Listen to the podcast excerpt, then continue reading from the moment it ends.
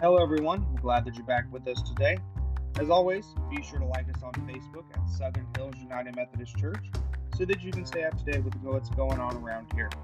We hope you enjoyed today's message brought to you by Pastor Bo Ireland. We each have scars. We have birthmarks. We have those moments that we carry through our life, which are the roadmap of our life. How many times have we fallen and skinned our knee and it left a scar?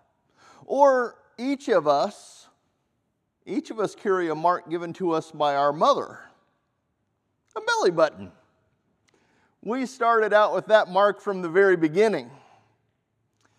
There's a roadmap marked on us physically as we walk through life. There is also a roadmap marked on us emotionally spiritually as we've each experienced different wounds as we walk. We might look at this as a road map of our life, or we might even say it's the cartography of our life, if you, if you want to go that route. We each have these wounds that we carry. They are physical wounds, they're emotional wounds, they're psychological and spiritual wounds. When I was a young man, I created a wound that has haunted me forever now. As long as I've been alive since the time that I inflicted this wound, I've carried this wound with me. Because in wounding someone else, whether it's intentional or unintentional, we also carry a wound in doing that. I was in about the first grade, and in Midland, Texas, during the summer, I'd go spend some time at my great grandmother's house. And we would go into the backyard, my sister and I. I think it was to give everybody just a moment of peace away from the two of us. We were very close. She was my partner in everything. We're 11 months apart. And so we were best friends and brother and sister. You probably know that we inflict some of the most harm and the harm that we do most often on those who are closest to us. She was very close to me. And as we were in the backyard that day, we were, we were having a very fun exercise. It was an exercise where we were digging a hole to China. I hadn't learned yet the value of a shovel. So I was digging a hole with a pitchfork. And although it was great to kind of loosen that soil, after you loosened it up a little bit, you had to get into the hole and, and pitch it out with your hands. And, and we had gotten maybe about a foot and a half, two foot deep. It had taken a long time, as you can imagine, with a pitchfork. And as we got down to about that two foot level, my sister Lisa sat down on the edge of the hole with her feet in it, and she was really enjoying the coolness of that soil on the bottoms of her feet. But I was anxious to keep digging. And so I told her, You need to get out of my hole. We're going to China. And she didn't move. And so I began to threaten her.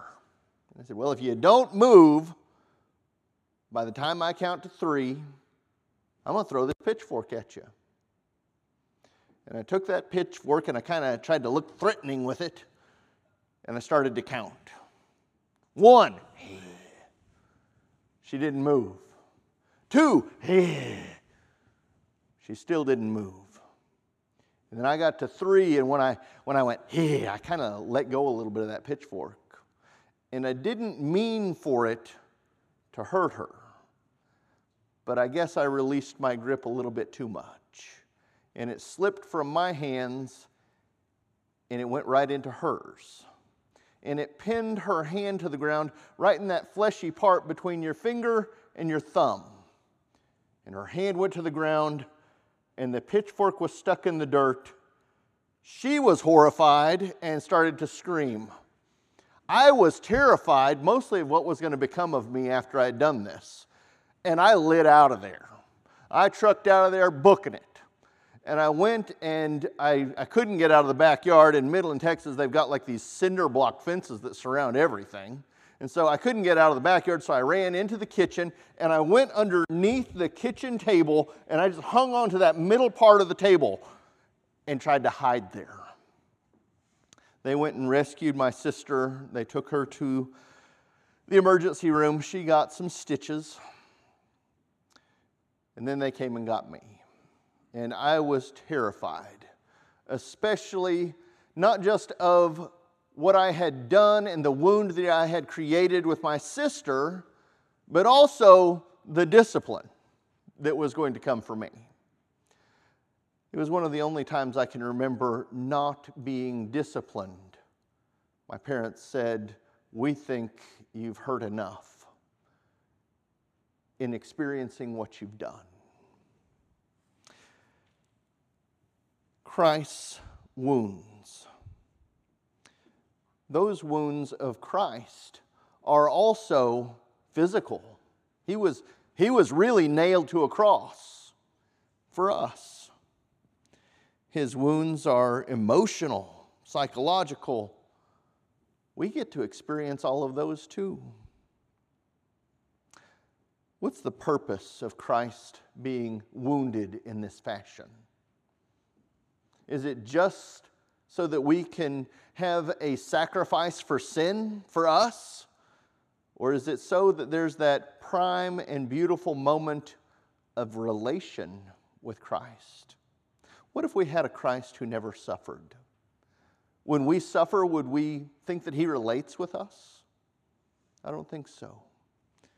We have to remember that Christ experienced the death of a sinner, the death of a criminal on the cross, one that he did not deserve, but that he took on freely for us. He did that work. And when I hear us sing at Christmas, Emmanuel, Emmanuel, God is with us, we shouldn't stop singing that later after we've had the crucifixion and the resurrection. God is with us in those moments also. And they're important because God suffers with us in the wounds, in every one of the wounds, whether they're physical, whether they're emotional, whether they're spiritual. God suffers with us. Emmanuel, God is with us in the suffering, in the woundedness. Now, in the wounding, and each of us are, in the cartography or the roadmap of our lives, each of us are wounded. I want you to consider your response to being wounded or to wounding others. I'll tell you, uh, the disciples, they, they, our, our response and the disciples' response to being wounded is immediately grief. Good grief. and they take off running. They run away they hide, they isolate. And then becomes that, that moment of doubt, denial, distrust. All of these combine, and sometimes they even lead to something that's even greater and even more harmful self loathing.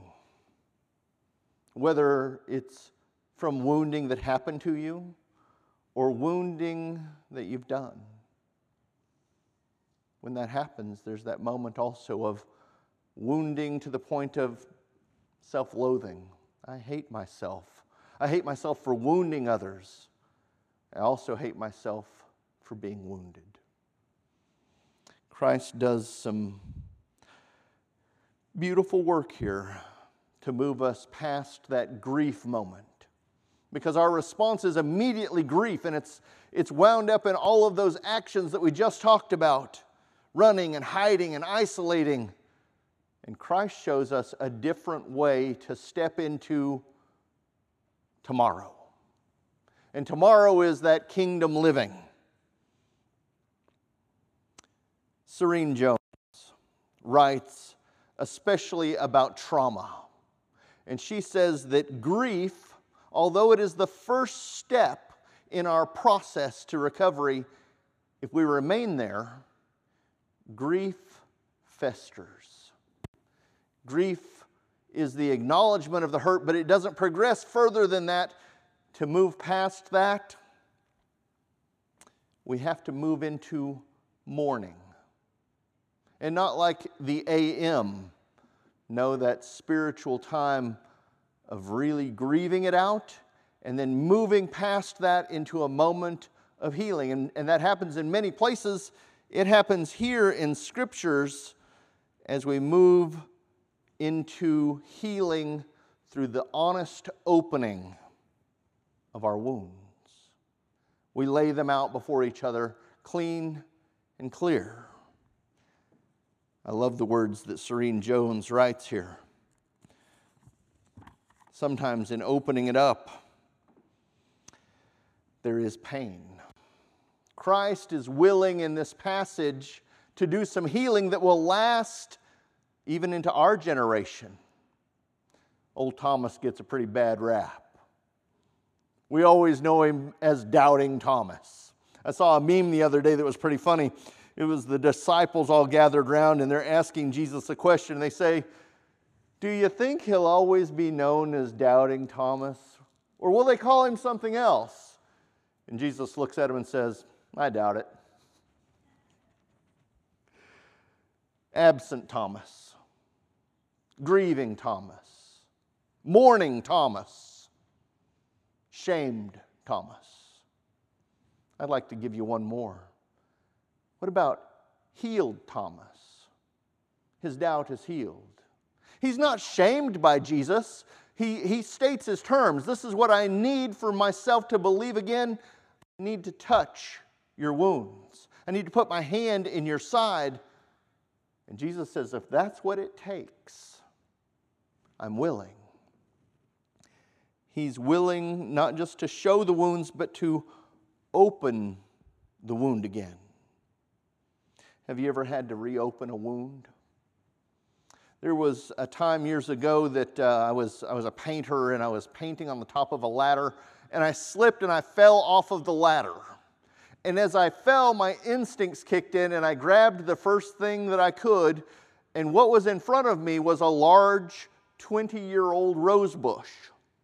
And it was about that big around and it had thorns just all over it. And as I grabbed onto it and fell, it reamed out the center of that fleshy part of my hand, right, right about where I had stuck my sister with that pitchfork. It just took all the meat out of it. And I had to go to the hospital and get it cleaned up and sewn up. And it was about a week later, it just, it really hurt. And I thought, ah, it'll, it'll get better. And another week went by and it had gotten all red and sort of pussy and puffy, and something was wrong and so it needed to be opened. I decided I'd do this work on my own. I didn't need any help from anyone else. Still in that isolation mode, I, I took out my Leatherman. It was a, a handy tool that I carried on my belt. I took it and I sterilized it with a lighter, and then I started to cut a couple of the stitches open. And I found real quick that it was really hard to, to hold my hand open and really push my thumb back to do that hard work of cutting the stitches and then taking the needle nose pliers and trying to probe down in there. It, I, I couldn't manage, I couldn't do it by myself. We can't do that with our own grief. Thomas couldn't do it either. I had to go to, uh, to a clinic and they opened it back up and they fished down in there, and yes, indeed, there was one very large thorn that they hadn't found, and they had to take it back out. For us to heal, we have to open our wounds up in front of each other. We have to be willing to do that in a safe environment to lay the wound open and get it clean. Have the thorn pulled out. Christ suffers our wounds with us. And he does that for the wounded and for the wounder. Think about as Christ is on the cross and his disciples begin to betray and deny and to run, each of them inflict another wound on Christ. Even Thomas, when he says he won't believe, you know there's a wound that Christ experiences from hearing that these who have traveled with him, they won't believe still. They, they've, they've lived with Christ, but until they touch, they won't believe. That had to hurt Christ, and he's willing to open the wound up to let Thomas experience healing and to be healed so that Thomas can go forth from that moment and through our even to our generation be a healer. Think about how Thomas is also a healer. Henry Nouwen, who I, I, just dearly love, Henry Nouwen wrote this book called The Wounded Healer. And I love what he lays out there that Christ, as one who is wounded, is also the healer. And that in that healing, he empowers those who are healed to go and carry that healing out to a broken world. You've heard Dr. Scraper and others say if you don't heal what hurt you, you will bleed on the people who didn't wound you. Richard Rohr states it similarly. He says, if we do not transform our pain or our trauma, we will transmit it. On that road map of our, our bodies, on that road map of our soul and our psyche, we've all been wounded. We can either find a way to transform that pain, hurt, from grief and through mourning into healing, not just for ourselves, but for others, or we're going to bleed on others. The example of Thomas with Christ is important to us because it gives us that opportunity to, to embrace our doubts. Thomas was not reprimanded for not believing. Jesus didn't shame him Jesus loved him. And he said, You need a way to believe. I'll give it to you. I love especially that part, although I know, I know it's a little bit gross and it can make you cringe a little bit. But to put your hand inside of Christ's wound. The author, John Philip Newell, he talks about listening for the heartbeat of God through our lives that we're called to listen for that heartbeat of God. In this passage, I think it takes us a, a little bit further. In this passage, I think that we listen for the heartbeat of God, but then, especially in addressing our wounds in a community together, we put our hand into Christ's wounds, knowing knowing how bad he hurt for us. And we feel the heartbeat of God. Can you imagine putting your hand inside of Christ's side and feeling that divine heartbeat?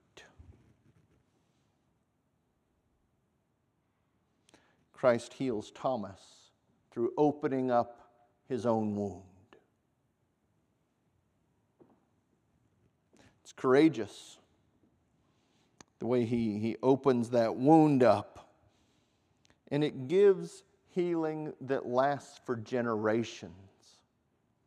When we, when we do that type of honest assessment with each other, we feel the heartbeat of God. And then we're set forth to go and do the healing work of giving that to the world. None of us make it out of here without a hurt. My grandfather used to say that we are born, we live, and we die, and in between we pay taxes. I always thought of that as we pay our dues. We pay our dues in life, there's no getting away from it. We will experience pain. How do we deal with that pain? Especially in a way that takes it and transforms it into healing, not just for ourselves, but healing that we can give to someone else. That's actually what we're called to do in experiencing healing. And it is tough work, it is vulnerable work. It's the vulnerable work that Christ does when he lifts up and says, Put your hand in my side, put your hand in these holes in mine. I'm going to prove it to you. It's a moment of relation. You and I get to do that work also. A man I love used to tell me, he said, There is someone who is within one block of where we're at, who is hurting, who is suffering today, and that can only hear a message of hope from one who has experienced his particular type of pain, of trauma. Each of uh, the traumas and painful experiences that we've all had are different. And each of us, in experiencing them, grieving them, mourning them, and taking them to Christ for healing are then empowered with that special gift now that we have. It's changed. Robert Schuller says it's the way that our scars become stars. I love that. Our scars become stars. Our experience of pain and suffering and trauma is transformed into a message of hope that there is one person out there that only you can speak it to. They won't hear it from me. I don't speak that particular language.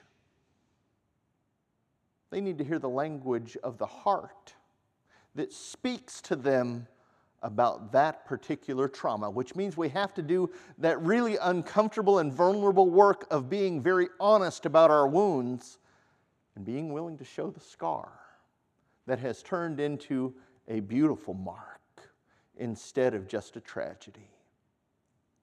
I'm going to close with this story. A church I served years ago on the communion table when I first came to visit them, they had the common cup. The communion cup was set there. And the communion cup, at some point in its life, I don't know what had happened to it, if it got dropped, or maybe it was just when they were washing the dishes, it, it just got a little tap on the side, but it had cracked. It hadn't broken completely. It was a fracture, but it didn't fall apart, not like the ones that we saw in the, in the video. And so, what they had done is they loved the communion. I mean, it was a match set. I mean, you got to keep those together. And so they took them, and what they did was they took a little bit of super glue or something, and they just kind of tried to fill the crack in. Went over the top of it, basically, kind of glazed it. And then while we started serving communion, they'd put the juice in there, and you had to put a little towel underneath it and put it on a saucer because the blood of Christ would drip out of it. It was fractured. It couldn't, that vessel couldn't hold that goodness in it. And so after a couple Sundays, I, I met with a couple leaders and we decided that we had to fix this cup or buy a new one, one or the other. And so we practiced the art of kintsugi on it, Mm, the video that you sh- were shown. And so a couple of people in community came together and we took that cup and we finished the break. We broke it, broke it completely open. We laid it open. The wound was honest. And then in community together with Christ, we took some little powder or epoxy and we, we fixed the crack. that we had tried to glaze before, but instead now we mended it. We put it back together. And the last part of kintsugi is where you take a, a gold powder and you inlay gold on it. So what has been broken is mended, healed. And after it's healed, we don't try to rub it off and make it go away. No, we accentuate it. We inlay it with gold, with the blood of Christ. We say, Yeah, that hurt really bad. That hurt terribly. But I grieved it, I mourned it, and now I wear it. This is mine that God walked me through. We can do that together. Will you pray with me? God, we are a broken people. We are a people in need of healing. We are a people in need of grace. God, for those that, that we've harmed, for those that I've harmed, I repent and I turn in a new direction.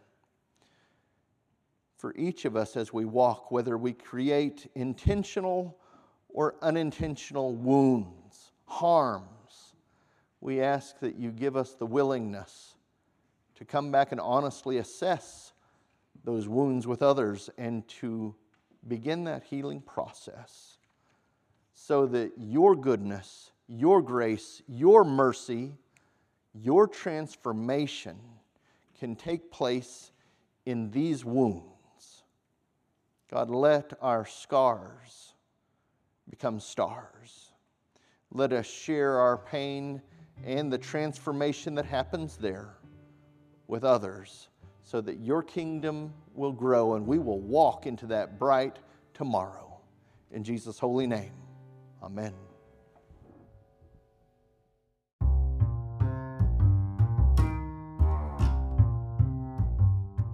We hope you enjoyed today's message, and as always, be sure to tune in next week.